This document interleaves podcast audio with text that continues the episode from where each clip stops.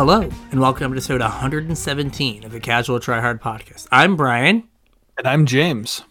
and today we're going to talk about the best format Legacy. Legacy. Uh, this episode's a little weird. Um, you'll have to apologize. They did spoiler season kind of strange this year, and spoiler season ended a week before it normally does. So we did our set review episode, and now we were not going to talk about new stuff for a week before we talk about new stuff next week. Yeah, like they did regular set, then they did the Commander product last Yeah. week. And I think that at least like mastery progression on Arena ends this Thursday. So I don't know if the set comes out Thursday. It does, yeah. Okay, on Arena. Yep. So yeah, so we'll have some things to talk about next week. Mhm. I'm probably gonna play a lot of historic, so I'll have some historic thoughts for you. Yep. I should also have some box opening videos, I hope. So if you'd like to tweet at us what you want to see us talk about with the new set, or just what your thoughts are, you can get us at Casual Tryhard on Twitter. Yep. You can also hit us up on Facebook at Casual Tryhard MTG, or you can drop us an email, show at casualtryhardmtg.com. Don't forget, if you guys are looking to pick up any of the stuff from Strixhaven or the Mystical Archives, or some of the stuff from Kaldheim that's super cheap right now, or some cool or old border stuff from Time Spiral, make sure you're using our TCG player affiliate link, tcg.casualtryhardmtg.com. Uh, anything you purchase after following that link, all you have to do is navigate to TCG player using that link. And anything you purchase after that will get a small sliver of help, keep the show going. If you want to support us more directly, you can do so at patreon.com slash casual mtg. Patrons get early access to show notes. They get access to our pre-show ramblings, uh, which are kind of a little little bit of everything hodgepodge of whatever's going on in our day to day. I just finished making up the patron give back. I've got them all laid out on my desk in front of me here, so they should be going out this week sometime. So sign up for our patron, patreon.com slash casual tryhard MTG. I mentioned just a minute ago that I should have some box opening stuff coming up soon for Strixhaven. You can find that on our YouTube channel, uh, Casual Tryhard MTG on YouTube. Make sure if you're headed over there to look at some stuff, subscribe, give us thumbs up, all that kind of stuff. It helps helps grow the channel. Also, I imagine you're going to put first impressions of some stuff up for Strixhaven. Yeah, like I said, I'll probably do a couple videos. I'll either do a couple drafts or I'll do a couple uh, um, historic uh, gameplays. I have a I have a updated brainstorm included version of uh, Neoform that is all built except for the brainstorms. Oh, nice. So just need to throw in some brainstorms and we have a deck. There you go. We also have a Discord channel. Uh, should be a link in the description. There's also a link all over all, all our social media. So if you're looking to get into our Discord, you can check that out there. We got anything else for the intro, or are we ready to get onto the meat of this? I think we're ready to get onto the meat of this. All right. So I guess it was a couple weeks ago at this point. We were having a discussion in Discord and talking about some reserve list stuff. And Sabotage wanted to hear us converse about the reserve list, spikes, buyouts, and legacy. In Okay. particular, that they're feeling priced out of the format and that they won't ever get to experience it. I mean, I have a bunch of legacy cards, and I feel priced out of the format. So I, I understand your pain. I understand your pain. Is what's happening with the prices something you wouldn't expect for any kind of collectible? Uh, no. It- well, see, Magic is weird because it's not just a collectible. Like a lot of things that fall into the collectible category don't have like some other type of value tied to them. Like if you're talking about, you know, number one Spider-Man or something, right? Comic books. Sure, you might want to like read the pages, but they're on the internet. So it's not like you can't get the information somewhere else, right? Yeah. The only thing that's valuable of number one Spider Man is the fact that it is number one Spider Man. That's not the same with Magic, where if you have a Gaea's Cradle, you don't have access to that card outside of having a Gaea's Cradle. So if you want to play the Cradle, you need to have the Cradle. Yeah. So I think that's kind of what differentiates Magic as a collectible from some other collectible stuff. Yeah, basically the Uh, fact that they are game pieces and not having them precludes you from pa- playing certain versions of Yeah. the game. Even so, like a lot of the value in these cards Yeah. aren't tied to their playability, right? They're tied to scarcity. Um, I mean, yes and no. It certainly used to be that way. Like when we first started hearing about the like quote unquote reserve list spikes, they were played cards, cards that saw tournament play. Yes. Um, over time, it's kind of progressed to the point that things that you know don't see any play are starting to get hit with you know buyouts and spikes also. But I don't think you can completely sever the the tie between you know being played and value.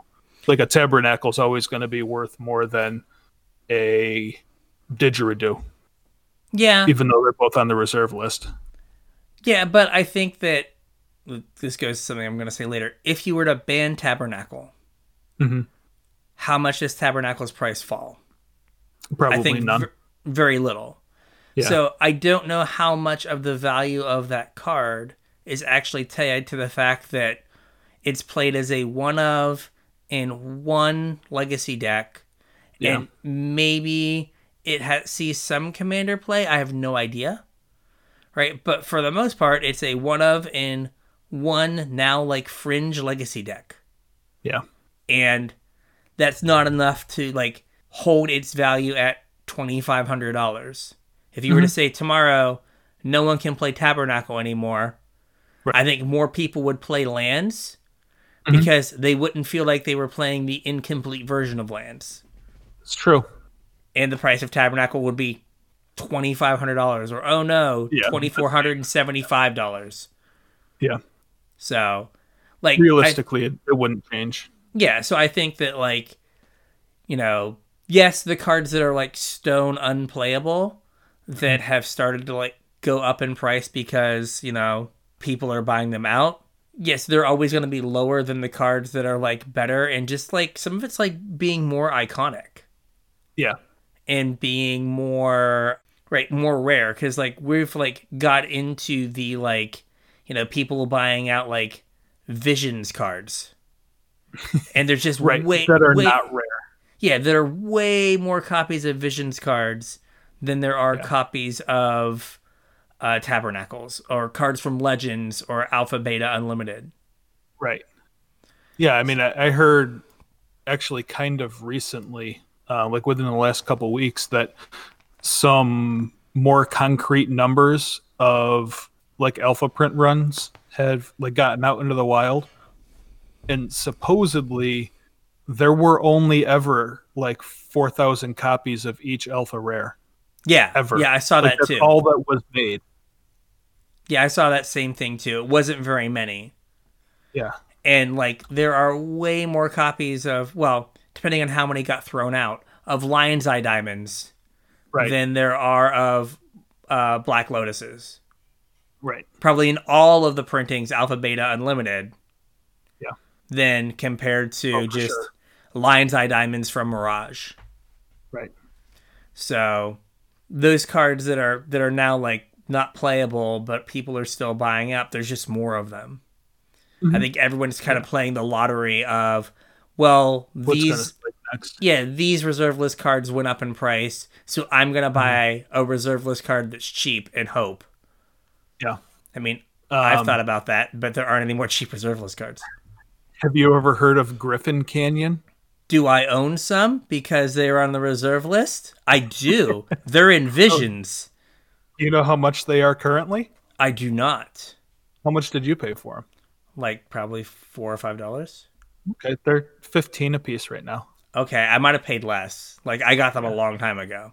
Yeah, I didn't no, pay 15 They, for them. shot up pretty recently. Yeah, I did not pay fifteen for them. Yeah, but like that card's like it taps for a colorless, and then like you can pay one and tap it, and you give a Griffin plus one plus one or something. Stone unplayable.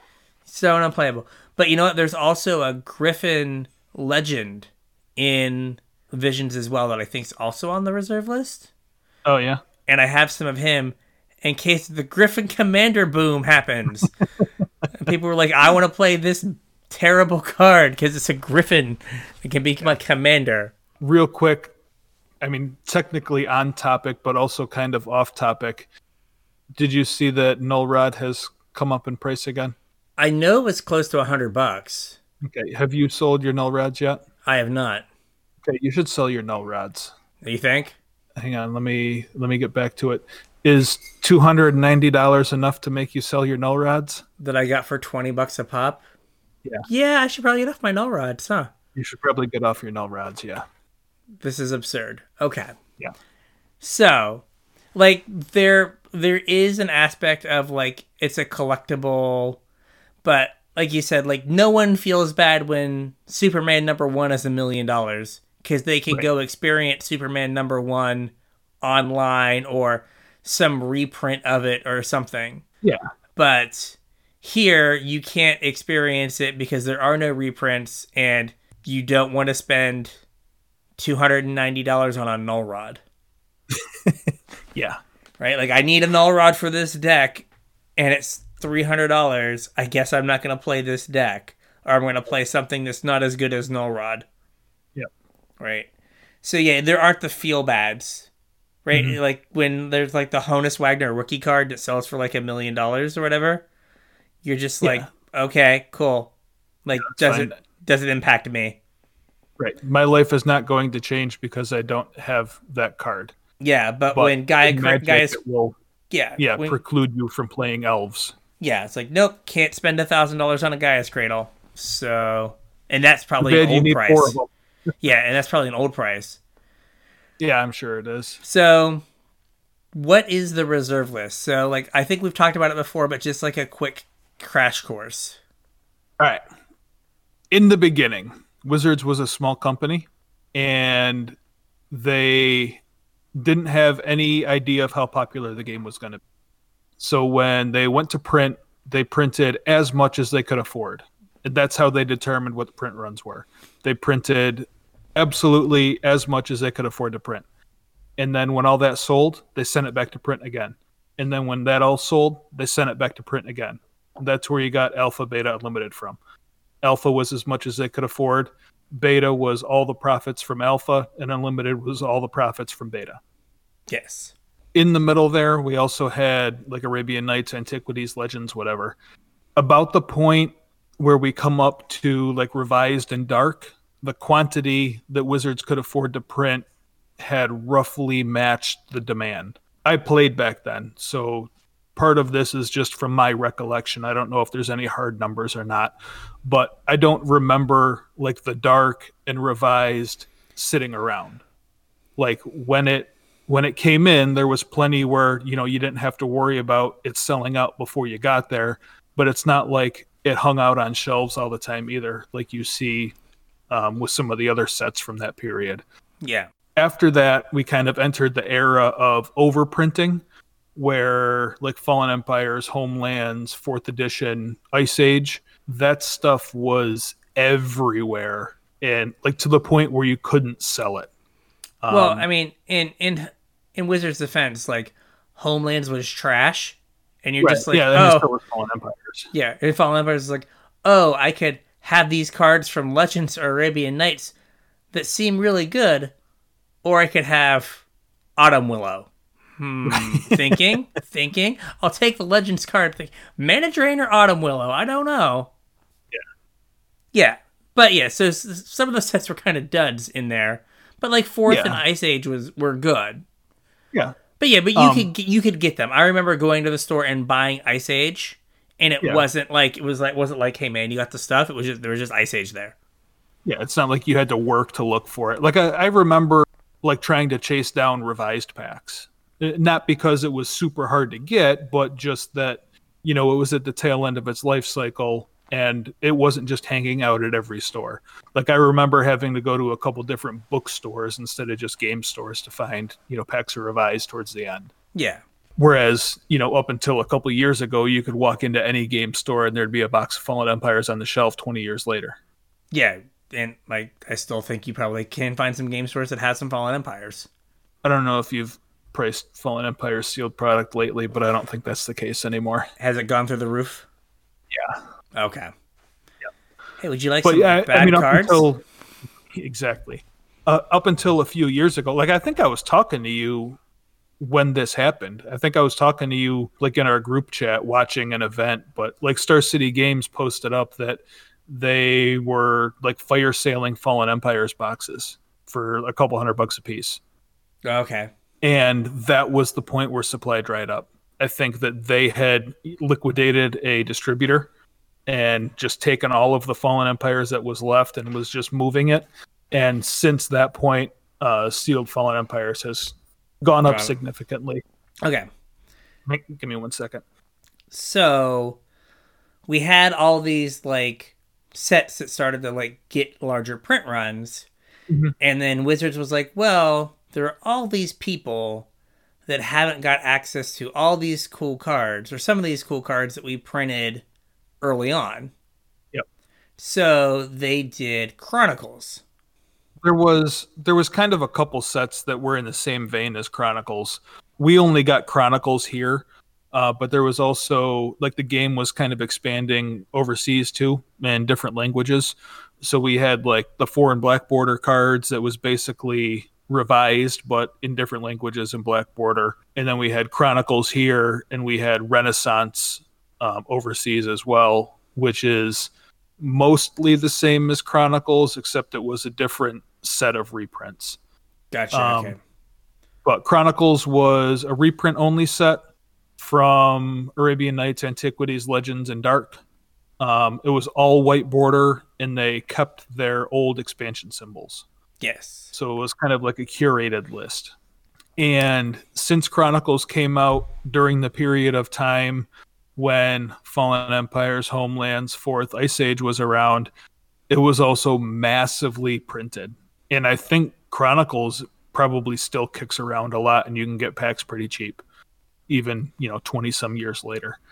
I was gonna say, so this led to uh, nerds to lose their ever loving mind. Yeah. Yep, that is exactly what I was going to say. Um, especially the like the people that had been around for a while and the strict collectors lost their mind. They threw a fit. The reserve list came directly out of that. Wizards didn't want to piss everybody off, so they came out with this policy where they would save some things and keep them special. It's basically a promise to that in you know sets they were going to hand pick cards out and never to reprint them. Didn't it start out like all rares? Like for the old cards, it was like all rares, and then as it went forward, it kind of got smaller and smaller until they were like, I don't think it was all rares. It was like a certain. I think it was a certain percentage of Okay. rares they would save to not be reprinted, because like at the time they were still reprinting cards in core sets. Like even revised had reprints from like antiquities in it in Arabian Nights, yeah. So and then fourth edition had like a bunch of reprints too, like Strip Mine and Sylvan Library and like Land Tax were in fourth edition. They were all reprints. yeah. So basically, because in I don't know, was that like 96, 95? Yeah, it was ninety five or ninety six, I think. right? That the collectors were like, "Hey, my twenty dollar card's now fifteen dollars." Uh, Wizards was like, "Okay, let's not print cards, these certain cards," and that Right. gave birth to the reserve list.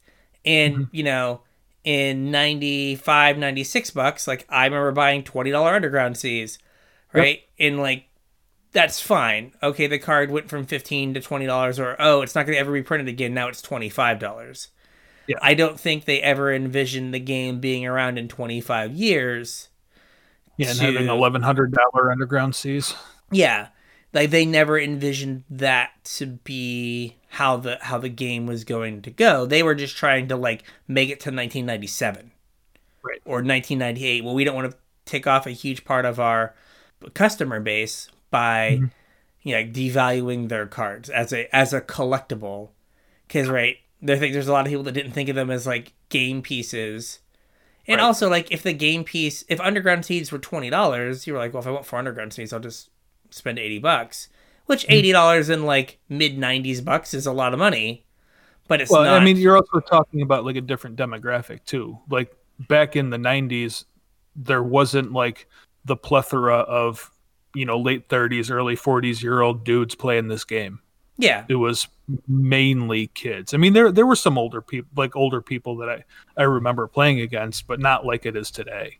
yeah. Well, and uh, you know, it's that also would keep prices down because they have no disposable income.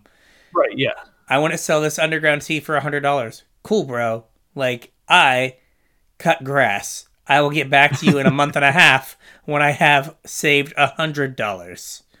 I don't know if I ever told you this story, but th- there was a guy that I used to.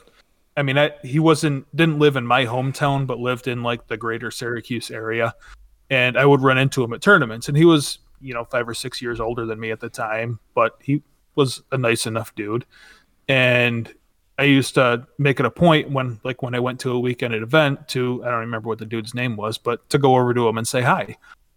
And I remember one tournament I went to and I saw him talking to like the shop owner or whatever, and he was selling his cards. And I was like, "Oh, you know, what are you doing?" He's like, "Oh, well, I just got my driver's license and I'm I need a car, so I'm selling all my cards." And he had like all of the power and like a handful, like a stack of duels. And he's like, "Yeah, I just got like four thousand dollars for you know this long box full of power and dual lands." Yeah. Whew. yeah, Right. so, you know, that's where the reserve list comes from, and that's where you know the the safety of these as like you know as it's weird to say as an investment Right. item is because Wizards has basically said we legally can't print these cards because in some timeline we could be sued. Yeah. And it's just not worth it for them. yeah, and just real quick, there was no Twitter. Think about how angry the nerds had to be that they had to get out like a typewriter and they had to type an angry letter, get Yeah, a send it to the duelist. and send yeah, send it to the duelist or send it to like uh, Wizards HQ. Right? They're like, oh my god, we got seven letters that these people are mad. oh my gosh. Yeah. Right. So a much different time Oh yeah. other than wizards, whose fault is it that uh, magic car- magic decks are kidney cost? Um, I don't. I think fault is pretty like that's a pretty strong word. But strong man. I know. I know where you're going with this. It's the evil investor's fault. There we go. Thank you. There we go. Yeah, and the reason I say that that's a strong word is because like part of what we do is like we're the evil investors. Like that's part of why we wanted to do this show in the first place, right? Yeah. um like we wanted to teach everybody kind of our tips and tricks to like get the most out of your magic experience and part of that is like having a living breathing growing shrinking collection that you know can have cards come and go over time like so you're not priced out of decks in the future. And that's part of the problem is that these evil investor types that are you know using these game pieces as investment vehicles or stores of value for a future date or you know speculation targets or whatever are kind of i guess messing the game up for people that aren't Yeah. I mean, what's do you remember the card that really started this? Like, yeah it was uh the moat guy right it was moat. So moats were like two hundred dollars or something. yeah Which a couple is hundred not- bucks cheap yeah well he bought them out and like tripled their pl- price in like a week yeah and that's when people started to realize that the actual market is really really small. And on so, the older stuff yeah. On the older stuff. So if you decided like i want to buy every fill in the blank card like Yeah. pick pick a reserve list thing. I want to buy every all hallows eve Mhm. right? If you had enough capital you could easily buy every one that was for sale in the world you could just go to every website and buy them all right and now you control how much the price of All Hallows Eve is. Right. So if they were a hundred bucks a pop, you could start selling them at seven hundred dollars a pop because you own all of them. As long as you could find somebody to buy it, absolutely. And like a lot of magic spending is we've said this before, driven by FOMO. Like, oh man, if I'm gonna get All Hallows Eve, I gotta do it now because they went from hundred dollars to seven hundred dollars. Where are they gonna be tomorrow? I gotta get in. Yeah. And so that just showed how small and like manipulatable the market was. Yeah, I think like that the moat example in particular, I believe there were only like 20 copies of moat affected. Like this guy literally bought 20 copies of moat. Yeah. At the time, it was every copy that was for sale online and he just bought them all and the price of them like doubled. Yeah, and he just made easy money. And then I think a lot of other people started doing the same thing. Yeah, Raider like it's it started off with some of the like the legacy staples. Not that Moat saw like a ton of play, but it saw play. But I- I, I'm pretty sure like Drop of Honey was one of the next ones, Mhm. and Tabernacle, and then it kind of devolved from there to stuff that doesn't even really see play. Yeah. No rod. No, Rod. It took a while. I was getting Yeah. null rods five years ago. I think I only have four or five, but I was getting them like five years ago. you probably are only ever going to need one or two. So Yeah. At least three of them can leave. at least three of them can leave. So, like, there is the the investor aspect, but part of it is just like I think the investor aspect is where you get like the cards that don't see play Yeah. that are going up. Well, I mean, some of that could be FOMO too, though. It can be, but what I mean is like the cards that are like there's 70 of these for sale. I can just buy all the didgeridoos. Right now I have control of the didgeridoo market. Mhm. Now I get to see how much a didgeridoo is worth. Uh, the answer is like $2, but uh, that's not what is not being charged, right? So like No, I think I think that like you could almost talk yourself into like, well, people want underground seas because they're played. That's driving the, the the cost. But I think a lot of it is just the person that just went like, I'm gonna buy 20 underground seas because I have access to like, you know, 10 grand, And I think I can turn these, you know, underground seas into from 10 grand into 40 grand. And that's kind of what what's happened recently. Yeah, with a lot of stuff. Because like I think the like price of an underground sea due to play is probably three hundred dollars, like two to three hundred. Like that's where it sat for years, and and that was just like if you want to play Legacy, you got to pay two or three hundred dollars to get an underground sea, Mhm. And it just kind of stayed there. And then one day they went to five hundred, then seven hundred, and it's like, well, this can't be people like wanting to play Legacy because that's not what the cards cost for a long time. Right. Remember For when they long, long when they first started going up, we thought like, oh, okay, this is because of the um, Team Trios uh, Pro Tour, Right.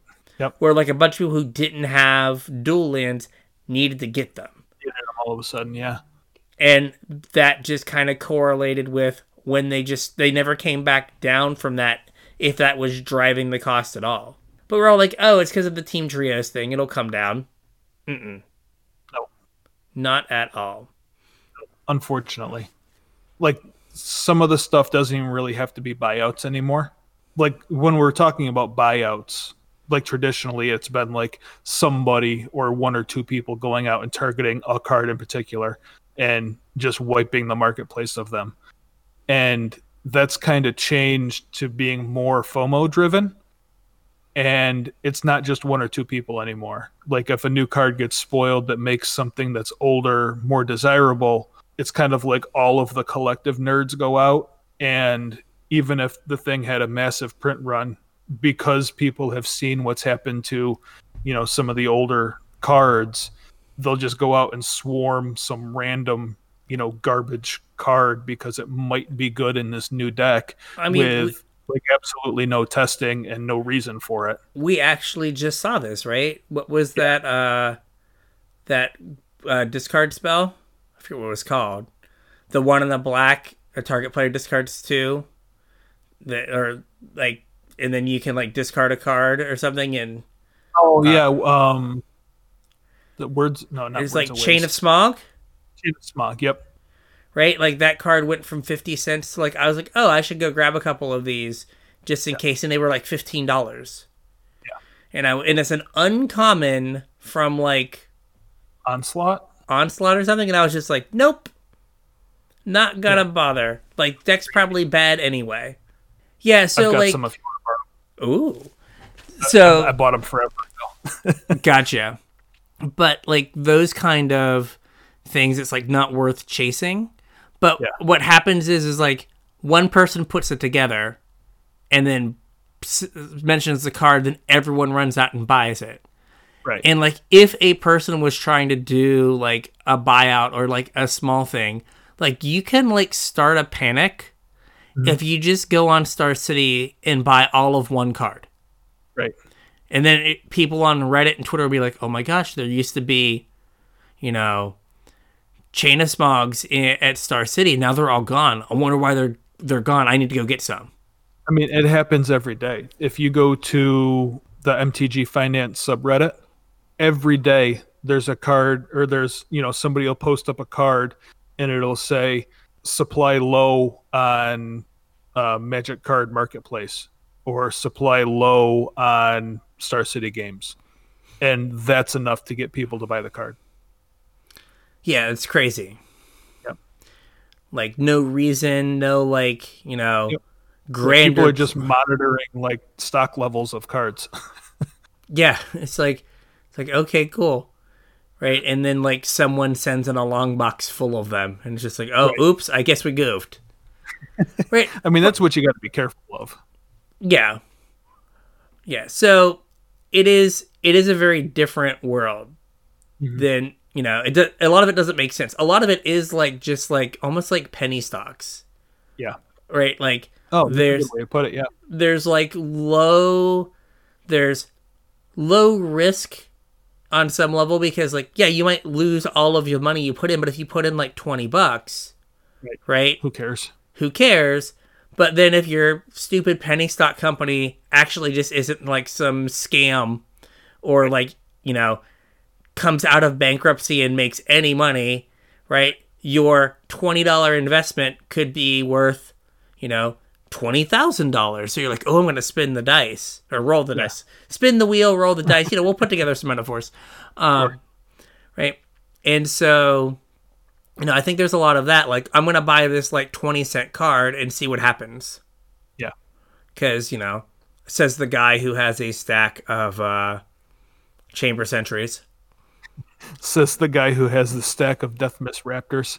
Yes. Yes. so, like, you know, we're, we're not without fault, but like, I own like a hundred Chamber Sentries or maybe more, and like, I'm probably out like 20 bucks. Right. Right. So, like, and, you know, there are multiple stores on TCG Player that have a hundred Chamber Sentries. Like, I'm keeping no one from playing Chamber Sentry. um, Oh, I think even if there wasn't stock on TCG Player, you weren't keeping anybody from playing the Chamber Sentry. This is fair, right? but it's different for reserve list cards because, like, if you have a hundred, like, if I had a hundred null rods, like, I could have like kept multiple people off of having a null rod in their sideboard, Right. right? So Yep. now I ask, how do we play Legacy going forward? if you just want to play Legacy with your friends, how are we doing it? I know when back in the before times when we ran Monday Night Legacy and we ran it out of two long boxes. Um, one of our friends had a bunch of Legacy decks printed, and they weren't. I mean, you could definitely tell looking at them they were not real Magic cards, but you know there was name, casting cost, some artwork. For all intents and purposes, you could play the game with these cards, and that's fine as long as the everybody's fine with it and the event's not sanctioned. You are allowed to do this. But it was a really great way to get some people interested in the format that probably didn't have any means to buy into the format. Yeah, And like we ran that legacy gauntlet for years, right? A couple years at yeah, least. Yeah, a couple years.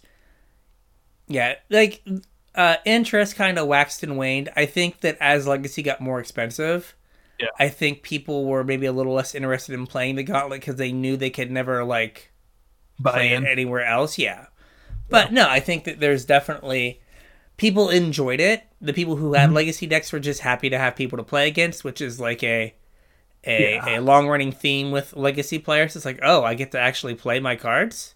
Right. Yeah. No, but no legacy player, nobody that enjoys the format is going to care if you are using proxies or not because really they just want to play with their cards. I'm willing to bet that the same goes for like EDH players and CEDH players as well. Like, yeah, Nobody really cares as long as you get to play the game that you want to play. Yeah, and again, like as long as it's not sanctioned, as long as you don't put the store at like in at any kind of risk, Right. right? And like you know, if you and a friend have heard about Legacy and you want to play Legacy, like the number of like you put sixty islands in a sleeve and then you print out like Yeah. 60 cards on your printer and you cut them out you do a little arts and crafts project slide them in front of your islands and there you go you have a legacy deck Right. And it costs you like the hour of arts and crafts time Yeah. The one thing that I will say is ha- like being somebody that has played against a bunch of people with proxy legacy cards or proxy cards in general, I guess I should say. Like just put a little bit of effort into your proxies. yeah if there's a bunch of like white stuff sticking out of the top of your sleeve like clean that up Like make sure they're legible. Yeah like if, if you just put a pen in your mouth and then scrawled over a piece of paper like that doesn't work. Yeah.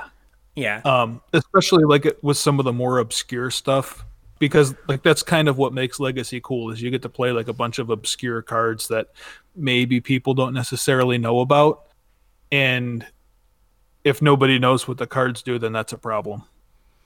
Yeah, like if I say to you like metalworker, you know what metalworker does because you're old like me, right right? but if like you're if you're playing against someone who's newer and you just have written metalworker on a card, they have no idea. Right. Right? Right. Let's see here. It's a three mana one two that you mm-hmm. tap it, reveal artifacts from your hand, and you get two colorless mana for each artifact you revealed this way yep right? Cool.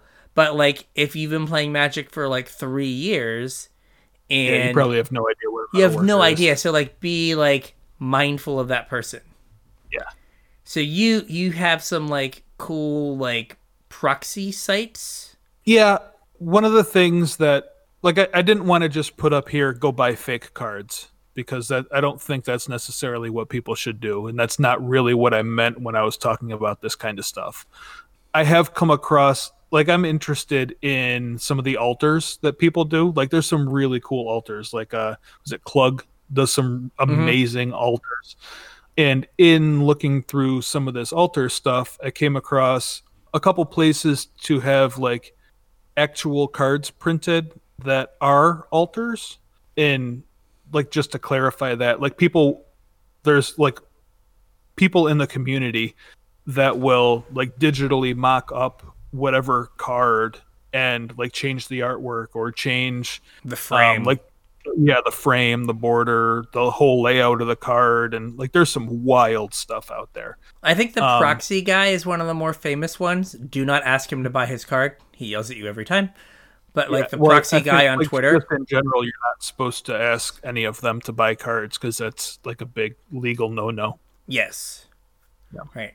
But my, my point being just like that's a that's a famous person. Uh, the, tweets I see from him most when I'm like when it just pops up is like I look at the card and they're like the first don't ask me to buy this. Stop asking me to buy this. Like okay, Yeah. dude. I I got the, I'm sorry people are dumb. but yeah but yeah, like I'm all for like, you know, if you if you want to get printed in Underground Sea as a proxy, right? Use the Magic Online art, right?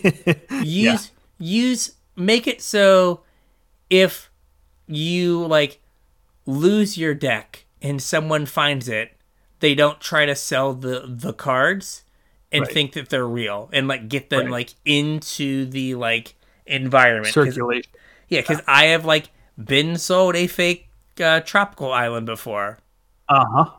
and we've seen multiple pieces of power come through the uh, local game Yeah. store that aren't real. Oh, we had some almost go out of the game store that were not real. They were very close. They were very good.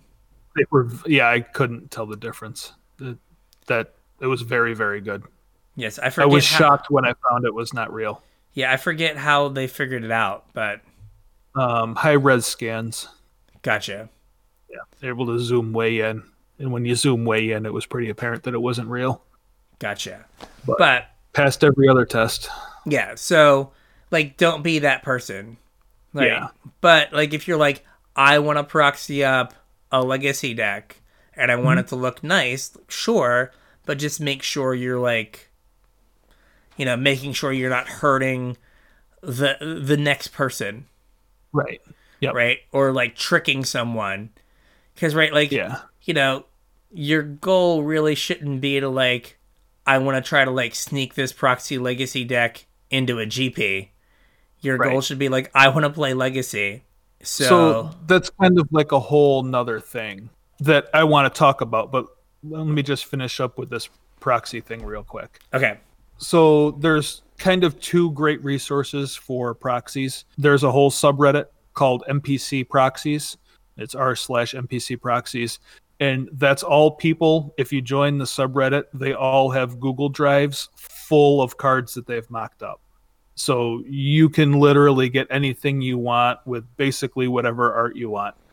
And then if you go to makeplayingcards.com, that's what MPC stands for, you can like submit an order for, you know, a deck of cards printed with whatever you want on the front and back. And they're cheap. Like if you're, I think if you're buying a deck of cards, it's like 10 or 12 bucks. So, you know, if you're, you know, looking at making a gauntlet where, you know, you're going to have 2,000 cards, you could realistically have 2,000 cards printed for, I don't know, 60 bucks or 70 bucks, I guess. yeah. Super cheap. Yeah, and so that would be a way, again, like, if you want to play Legacy or you want to play Commander, right? Mm-hmm. You know, hopefully your play group, either in Commander or Legacy, is just cool with you, like, having cards. Because, again, it doesn't really matter. Like, it doesn't impact me if your cards are proxied as long as they're, like, easily to easy to tell that they are proxied Yeah. because like we shouldn't be playing for any stakes with your proxied cards. We Right. play for this thing called I think it's called fun. Yeah. I hear, Enjoyment. I hear people, yeah, I hear people do things to enjoy it. yeah. So, like I said, as long as you're not trying to like sneak anything by, I think it's perfectly fine to like you know bang out your like proxy Delver deck so you Yeah. can play it. Absolutely. and like you know the odds of you getting you know a lot of times eight people for a legacy event at your local store whenever you're able to go back is pretty low.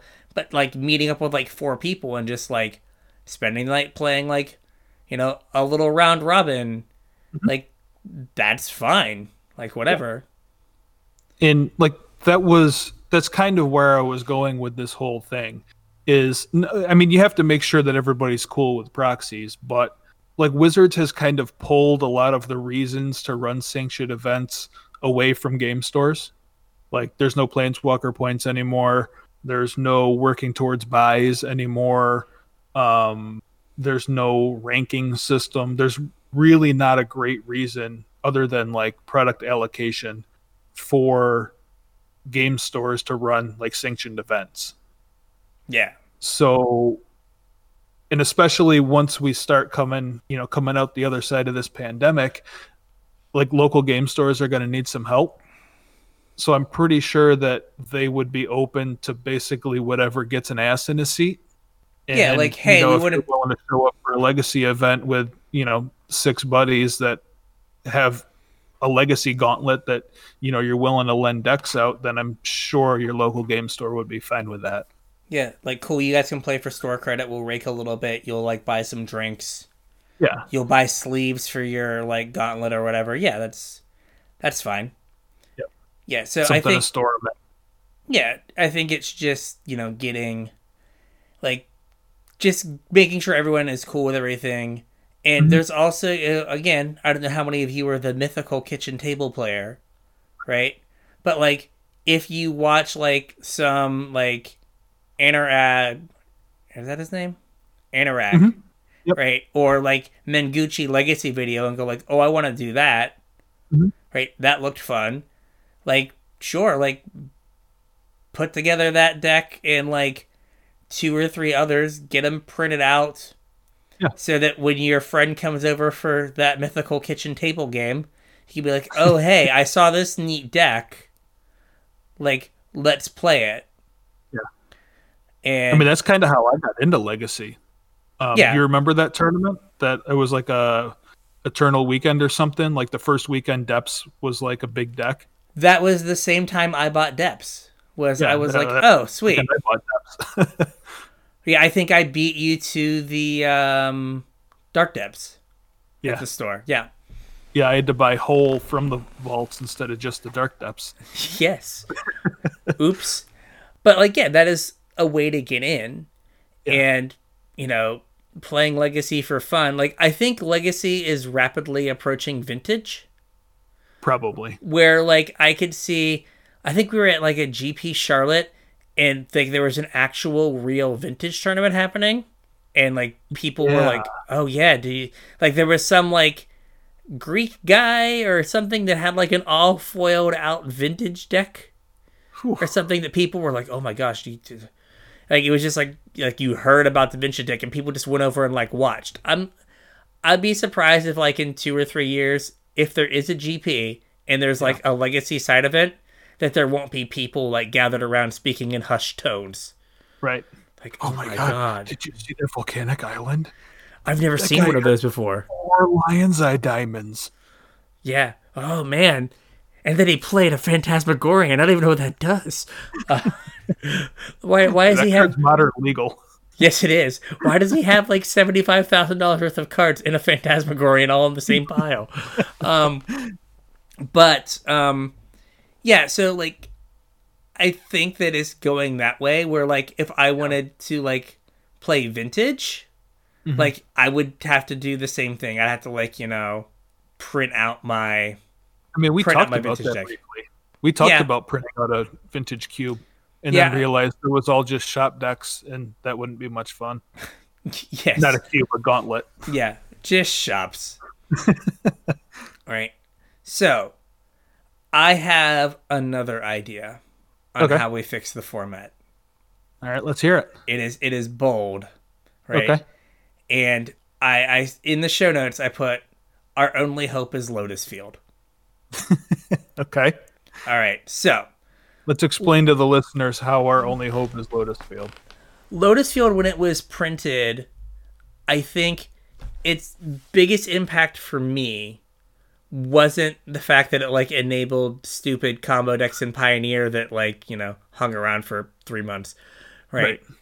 It was the fact that they went up to the line of reprinting a reserve list card that mm-hmm. was different enough functionally that it could skirt the reserve list, Yeah. but was close enough in function that you looked at it and said, "Oh, they just kind of reprinted this reserve list card."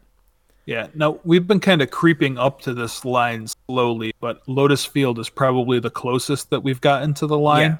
Because So- we also had was it Days Undoing? Is Yeah. like almost not quite Timetwister. Yeah, it it had a really big downside that kind of rendered it not great until you pair it with uh, Hull Breacher. Right. and then then it's A plus good times. So the reserve list card is Lotus Veil from Weatherlight. Mm-hmm. And it is when Lotus Veil comes into play, sacrifice two untapped lands or bury Lotus Veil. Mm-hmm. And then tap, add three mana of any one color to your mana pool. So mm-hmm. Lotus Veil ramps you, right? It ramps you from two to three. Well, it doesn't like ramp you. I guess it like is your third land drop in theory, right? Third land. Yeah. Right. Then there's Lotus uh, Field, which is hexproof. Right. So it saves you from getting like wastelanded. Yeah, it enters the battlefield tapped, so you can't use the mana that turn. Right. But you have to sacrifice just any two lands. so you can use them for mana first. Yeah, so you don't they don't have to be untapped. And Yeah. then it's tap add 3 mana of any one color. Mm-hmm. So it does a lot of Lotus Veil, but there's Most- enough different that like I don't think anyone was like, "Oh man, I can't believe you like pr- printed a functional reprint of uh, Lotus Veil." Yeah. Right? It was just like, "Oh, this is a different enough card that it's fine." Yep. Right. So I feel like you could go in a direction where you print cards that are functionally similar to reserveless cards, but not uh, reserveless cards. Right. Right. More different than like everyone's been like, oh, they should just print snow duels that come into play untapped and have like land types. It's like, no, that's a little too close. That's a strictly better dual land. That is a strictly better dual land in like Yeah. 2021 with the way snow stuff works. But like that was always like they could just print the snow duels and get around because they're not f- exactly functionally the same. Yeah. And you know, yeah, but that I think is too close. I think that is something that like is clearly trying to like skirt the reserve list with something that is too close.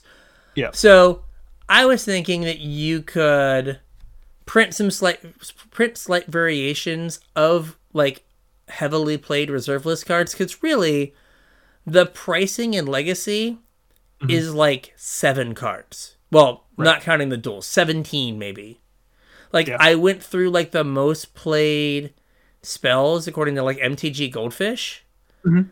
and like I, it was either most played spells or most played cards like lion's eye diamond is like 50th and it's like the first reserve list card that's not a, not not a duel so i think it was Yeah. the spells so it's not like it's this huge amount like the, all the top tiers or all the most played cards are reserve list cards if you take out the lands Yeah. right so as to not like you know kind of change the feel of legacy right like shocklands have like a, a very distinct downside Unless you're playing Shadow. Unless you're playing shadow And Right. like, I mean, that's a legitimate competitive deck in Legacy. It is.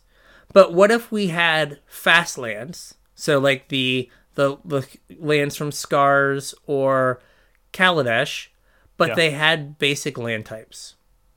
Yeah. I mean, they'd be different enough from duels that you wouldn't just call it a reprint of a duel. Right? Your first three or four turn or three turns in Delver, Mhm. they are exactly the same as dual lands. Well, I mean, to be fair, most of the game would play out the same. Like, how how many games played against Delver where they had more than three lands? Very few, right? I mean, especially like you get wastelanded, so now you have an extra land drop with an untapped land because you played a wasteland.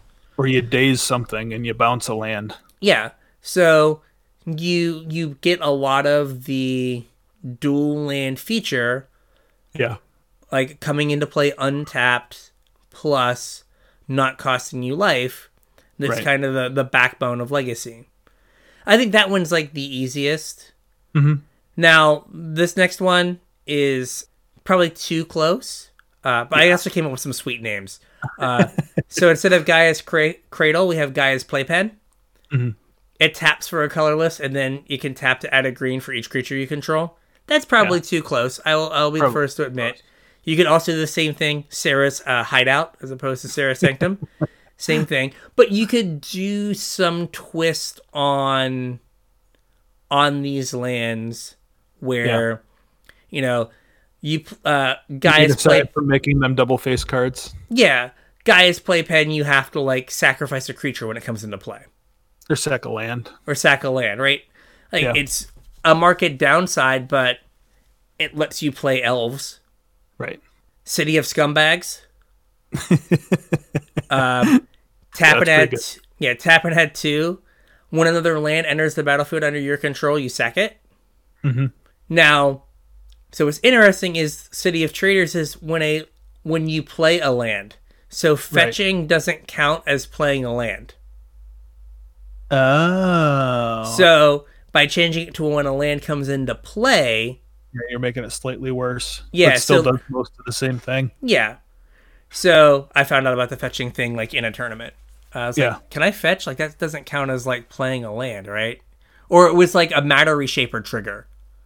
It's like I'm just Uh. putting it onto the battlefield. I'm not playing it. Yeah. And they're like, yeah, that doesn't count as playing. I'm like, oh, Yeah. cool, right? Church of the Pendrell Vale. So Tabernacle is worded really weird. Like you could make a tabernacle. Awkwardly. Yeah, you could make the way I worded this card was also garbage because this isn't my job. But like the way Tabernacle works is each creature is given the you have to pay one or destroy it, Right. As opposed to like wording it some way that it's like an effect that the Tabernacle has. The Right. Tabernacle goes here, creatures, you have this now, as opposed to being like me, Tabernacle, I do this thing. So you could word it somehow that it's like if you don't pay one for a creature, you have to sacrifice that creature Yeah. As Which is to- also different from uh, Yeah. Tabernacle. because it says destroy. So that way, like Marit Lage would get sacri- would get sacrificed, but Marit Lage doesn't get destroyed Yeah. to a, a tabernacle. I mean, And you, you can could- make it all one trigger. Yeah, and you you could say at the beginning of each player's upkeep, they pay X, where X is the number of creatures they control. If they can't pay X, they sacrifice all creatures they control. or like you know, or you know you you know, what if they like you can pay three, but you have four creatures, like then Well, they now that you- sacrifice eight, or yeah, it's that or or they sacrifice, you know, the difference. Yeah. right? Yeah. However you want to word it, right? We Mhm. kind of get to the same thing, but like that gives you a way to print that card, or you could just make it tap for mana. Right. Yeah, Right. that too. That too. Um, drop of honey can become drop of sugar, and you just make it legendary. The sugar cube. The sugar cube, you make it legendary. Which again, that's skirting too close, but Yeah. you could come up with something where, you know, it like, you know, sacrifices the creature with the highest power. Right. Again, if it Yeah. sacrifices opposed to destroy or other way around. Yeah. Right. Uh, so Lion's Eye Cubic Zirconium. uh, you can make it legendary, and or you can make it exile when it's activated. So that breaks up like you know loops you can have with it. Right. Like le- I don't know that legendary really does it or changes the card basically at all. But exile would definitely like you couldn't play it in Bomberman. Yeah, you couldn't play it in Bomberman. Like it would get rid of some decks. Now the like maybe controversial part of what I'm thinking here is then you just ban the other ones. Oh, that's interesting. Oh, Right. wait a minute. That's like a whole nother show. But my my point being is right when we talked about the like the fast lands with land types, you're like, well, they'd Yeah. be too good for modern. They'd break modern. It's like okay, like you have to do it in like a commander product, but it's not good enough for commander product. But my, Yeah. my, my fear was like, okay, they're too good for modern because now you have too many versions of like uh, watery grave, right? You now have got eight watery graves or like watery grave adjacent thing, right? Yeah. Well, you don't want to have eight underground seas. Right. So you're like, okay, these are now the thing, and our goal is to print them in a high enough quantity that they're, Mm-hmm. They're not accessible. they're accessible. Yeah. You know, you could, and again, Yeah. I, I'm I'm a wild man here. What if you just had Secret Lair, not quite the reserve list, and it was, and it was, hey, It was only available to people that uh, had the subscription service. which I've seen tweets about that, and I have no idea what it is. Oh, Uh, you didn't. Oh, you pr- you haven't bought any Secret Lairs, have you? Uh, not in a while. Like I don't even think I I bought the Thalia one. It was a survey that came out. I, Oh. I, I got it. Like before I started seeing videos for it, I got the Okay. survey.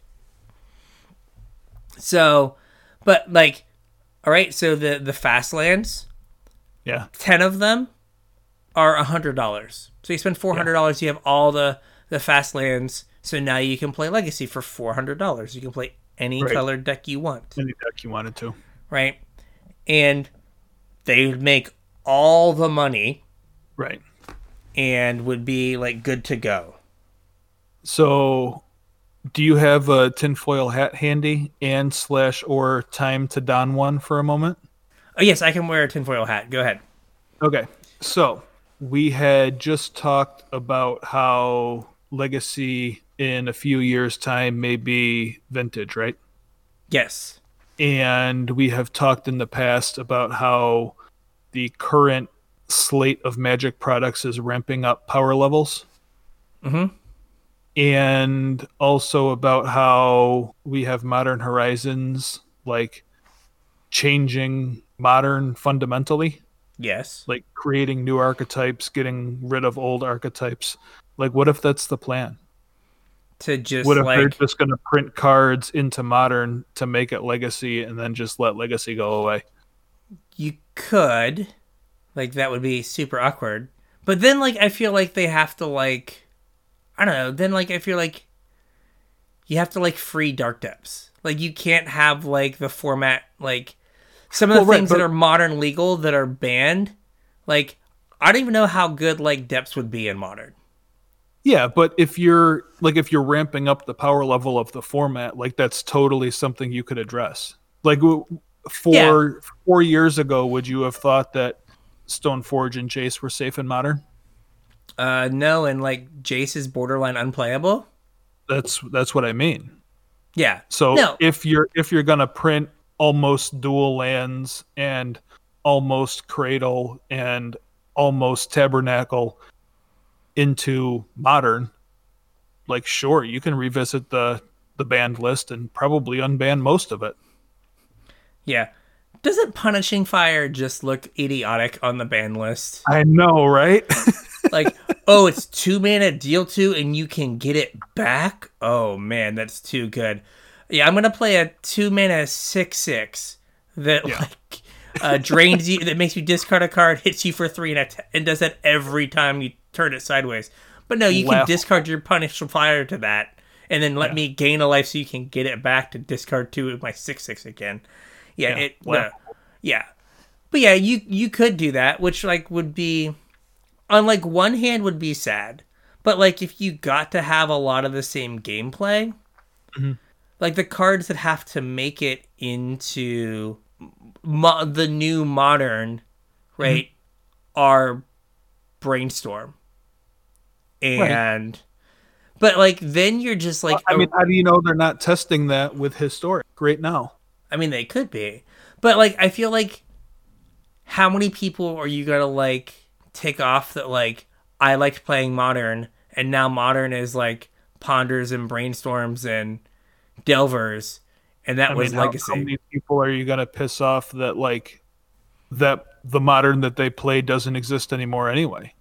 This is fair. Like it doesn't. When was the last time Jund was good? oh, a million years ago. Yeah, I Like mean, it's- it, honestly, it was like, a April Fool's joke this year. yeah, like honestly, like 2018. Like Probably. honestly, right? yeah, Was the last time it was like, oh, Jund is good. and I mean that was pillar of the format for the existence of modern.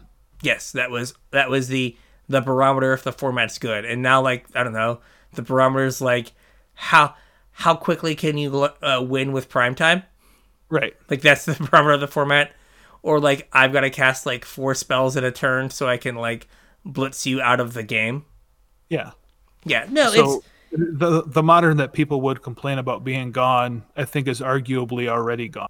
yeah like i guess you could you know if you put the cards in modern that people want from legacy Mhm. again like brainstorm ponder preordain oh god like maybe Wasteland. wasteland days like you could do that and basically just have the same format Mhm. And like i don't think storm players are going to be upset that they have to cast 10 spells instead of 20 Right. right? And like you have again, like you know, knock off Lion's Eye Diamond, Mhm. right? Lion's Eye Patch, and then you you use that or whatever. Yeah. So yeah, like I could see that where they The they let Bunny's eye vintage diamond. what It's a bunny's eye diamond. Bunny's Eye Diamond. They like let vintage kind of go away, and they only like go in and deal with vintage when they've printed something that has just rendered it an unplayable hellscape. Right. and like they're not too far off from that legacy. Right. So yeah, like they could just it could just go away, and then it's like you know, uh, because I mean, if you think about it, in the before times, everyone just stopped like at GPs. There weren't any more legacy events. Like they Yeah. just stopped offering them. So like it was almost like why even bother taking my legacy deck out of the safe? Right. Yeah, I mean that's you- that's like a whole whole nother uh whole nother conversation too. Yeah, but like there's also people are kind of super down on Pioneer to the point where I heard like PK say like, "Hey, you know, maybe we'll just start playing historic in paper as opposed to Pioneer because you know Pioneer just doesn't do it." I'm like, "It's because Pioneer's not on Arena. It it never had the chance to do it. It never had Like, the chance. it existed and then nobody played Magic anymore. Yeah, it existed for five months. Was like questionably like uh, curated. Everyone was Yeah. super hyped for it, and then it went away. And I'm like, I don't think the ants. But like, yeah, you could see like Pioneer filling the like modern spot, Yeah. modern filling filling the legacy spot, legacy becoming the new vintage. Right. You get to play it once a year. Yeah, and then vintage. I, I don't know. Yeah. like yeah so yeah it's just meh. it would be fine like it would give me a chance to like play the decks and interactions but like you know if they put sneak and show into modern Mhm. right like i guess everyone just plays sneak and show well not everyone but my point being like then like don't those decks just take over and you just lose all your old modern decks but we might just be losing them anyway Yeah, and- and that was kind of the point that I was making. Yeah. is that like all of those pillars of the format either have a legacy equivalent deck or don't exist anymore anyway. So we will we will see. I don't want Legacy to die, but there's not unless they like take, you know, the stance of like, hey, we're gonna print these like almost almost reserve list cards. Cause like you used to be able to tell someone, get elves, it's cheap. Cause like cradles were twenty five dollars or seventy five dollars. Right. Right. Yeah, they were cheaper than duels, so it was Yeah. a good way to get into the format because you're, you weren't spending a million dollars on your mana base. Last time we checked, like uh elves was the most expensive deck in Legacy. Yeah, like by a, a ways yeah, because you're like, oh, I play like four bayous and four uh, cradles, so there's Yeah. like eight grand on just that.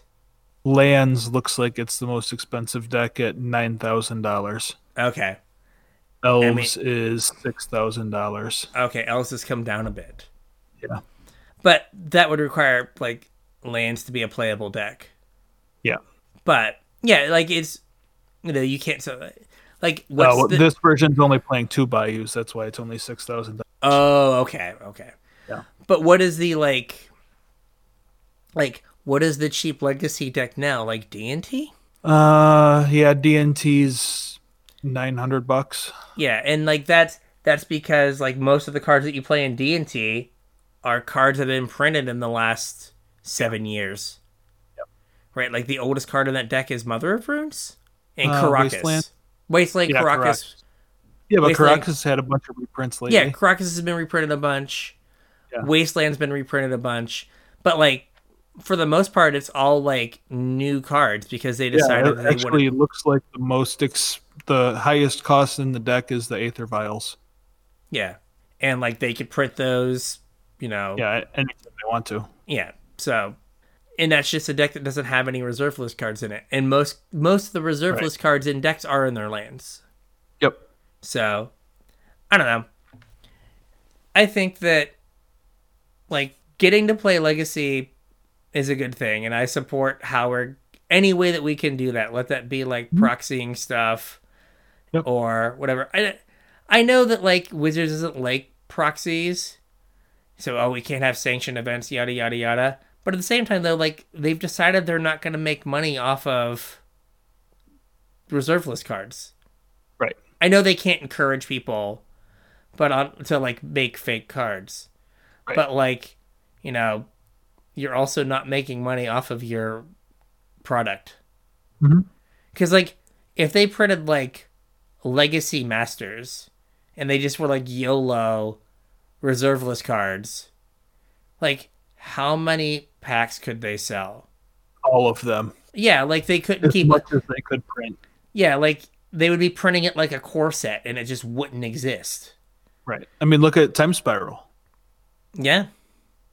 I know that there's no like second wave or reprint or whatever on Time Spiral, but it's not like stores were getting super limited and it's just gone and almost $400 a box now. Whew. Yeah. I, I was seeing listings for like 360, 370 a box. Jeez. Yeah. The set's two weeks old. Yeah. It just boggles my mind, like, that they can't figure out how to weasel, weasel out of the reserve list and, like, make stacks of cash, but they're making stacks of cash with it. So, like, I guess it's So not what's worth. the- what's the incentive? Yeah. Well, we can make an extra stack, but we, like, run the risk of losing half a stack. So Right. it's not worth it to us. Right. It's not worth the headache. Yeah. We'll just make the easy money instead. You'll make the easy money. Okay, real quick, I want to kind of finish this off in like five minutes. Sure. But what is this weird Secret Lair subscription thing, or was just this like a questionnaire? Like, would you do a subscription? Um, so you know how Wizard sends out surveys? Yes. Like, did you like this set? What are your Mhm. spending habits? How do you engage with magic? Whatever. There was one that was completely about Secret Lair and a hypothetical subscription service or membership service. Like every question in the survey was about a hypothetical subscription service or membership service. Interesting. Um, yeah, the like the first, and I guess I, I watched a couple videos after like I had taken mine, but I guess the survey was different based on how you answered your questions. So not everybody took sense. the same survey. Um, but mine, like the first question was, "Have you bought Secret Lairs?" Obviously, I'm sure that's why I got one is because I bought Secret Lairs. And then the second question was, "Would you be open to a subscription service given these benefits?" And it was like free shipping, early at, or shipping a week early, a week before everybody else, automatic billing for every Secret Lair, access to Secret Lairs that everybody else wouldn't have access to, and like something else. And I was like, no, that's stupid. There's plenty of Secret Lairs that I don't want. Why would I pay you? Oh, and they gave a price. It was like $300 a year. Three hundred dollars for them to just automatically charge your credit card when a new Secret Lair was announced. Yeah, yeah. Wow. Yeah. For, for the honor of letting you spend my money, I gotta give you three hundred dollars. Like I'm good. I'm good. Thank yeah, you. there's plenty of Secret Lairs that I have absolutely zero interest in. There's no way I'm going to give you three hundred dollars to get put on your list to get them a week early. And I Um, mean, with some of the printing, like a week early might be six months from when you order it. right. So there was a couple questions about that, and they wanted you to like, even if you weren't interested, they wanted you to like rank the benefits and tell them which ones you'd be more apt, like like to see in a product, I guess. Okay. and then there was one that was mem- uh, membership where it wasn't it wasn't as expensive and you weren't locked into buying every Secret Lair but you still got access to like the special ones that weren't available to the public i think they said four per year and uh, free shipping and something else something else and like maybe that one would be worth it but yeah so it was a survey that they came out with and um, i think the professor did a video on it i think vince did a video on it Yeah. I saw stuff about it and I was just like, what is this? Yeah. I like didn't go deep. So okay, it wasn't something that they announced that they were doing. It well was n- no but uh, traditionally these surveys have come true like there was a survey that came out that was all about product packaging and it had pictures of what ended up being ixalan packs okay. so these surveys do have a history of being like not necessarily surveys, but this is coming. We want to see what the reaction's going to be. Gotcha. So, All right. So, so we get ready for that. get ready for a subscription service I won't partake in. Excellent. Yeah. Uh, until they like print like super duper duper fancy Marit Lage tokens or something. Yeah. Three dimensional, like all Yeah. tentacles. It's actually a mini. It's a Warhammer mini. Perfect. Oh, that's the crossover, huh? That's across. Is it's just the Marit Lage token? Well, no, we get we get a Warhammer expansion set, and Warhammer gets a Marit Lage army. Marit Lage army. They, they, but it's a card. They get a they get a card that is their And we get merit the ledge, and we get the minis. How does this fit in your deck box? Shh. Doesn't matter. Doesn't matter. Mom doesn't care. Neither do I. Yeah, it fo- it folds flat, then you like pick it up. It's like an accordion. All right, It's like an origami mom. origami mom. All right, so with that, we've talked all things legacy and origami mom. So I think that's an episode. I think that it is too. So if you'd like to get at us with how you think we should play legacy in the future, you can get us at Casual Tryhard. You can also hit us up on Facebook at Casual Tryhard MTG. You can drop us an email, show at casualtryhardmtg.com. Don't forget if you're looking to pick up any new stuff, if you want some of the Mystical Archive cards, um, if you're looking for some of the old Border Time Spiral stuff, I think most of the Kaldheim stuff is super cheap right now. If you're looking to fill out your collection a little bit, please use our TCG player affiliate link, tcg.casualtryhardmtg.com anything you purchase after navigating to TCG Player using that link, we'll get a percentage of to help keep the show going. Um, if you want to support us a little bit more directly, you can do so at patreon.com slash casual tryhard MTG. Patrons get all sorts of perks. I talked about them all during at the top of the show. I'm not going to go over them all again. Uh, we also have our Discord. There's a link in the description. There's a link on social media. If you want into Discord, that's how we got today's show topic. Um, so if you have any other ideas for shows or just want to hang out and talk, hop on over there. Uh, quick shout out to Dieter who posted up his brand new legacy deck. Blue White Miracles. Yay! Yay, another one of those in the world. but congratulations. That that is a that is an achievement with uh tundras being expensive as expensive as they are. Yep. Congrats. Yes. Oh, um, we're also starting a new Patreon tier where uh, uh, you pay us extra money so that we can then charge your card for uh, f- for your membership uh, more efficiently, and uh, we're calling it the uh, secret patron tier. So, so If you're you, interested in that, there you go. It's only three hundred dollars a year. It's fine. Uh, Fine. so you get the privilege of uh, listening to our show and being a patron. Yeah, So- there you go. You get it 15 minutes before everyone else. Uh, so, with that, we'll catch you on the internet. on the internets.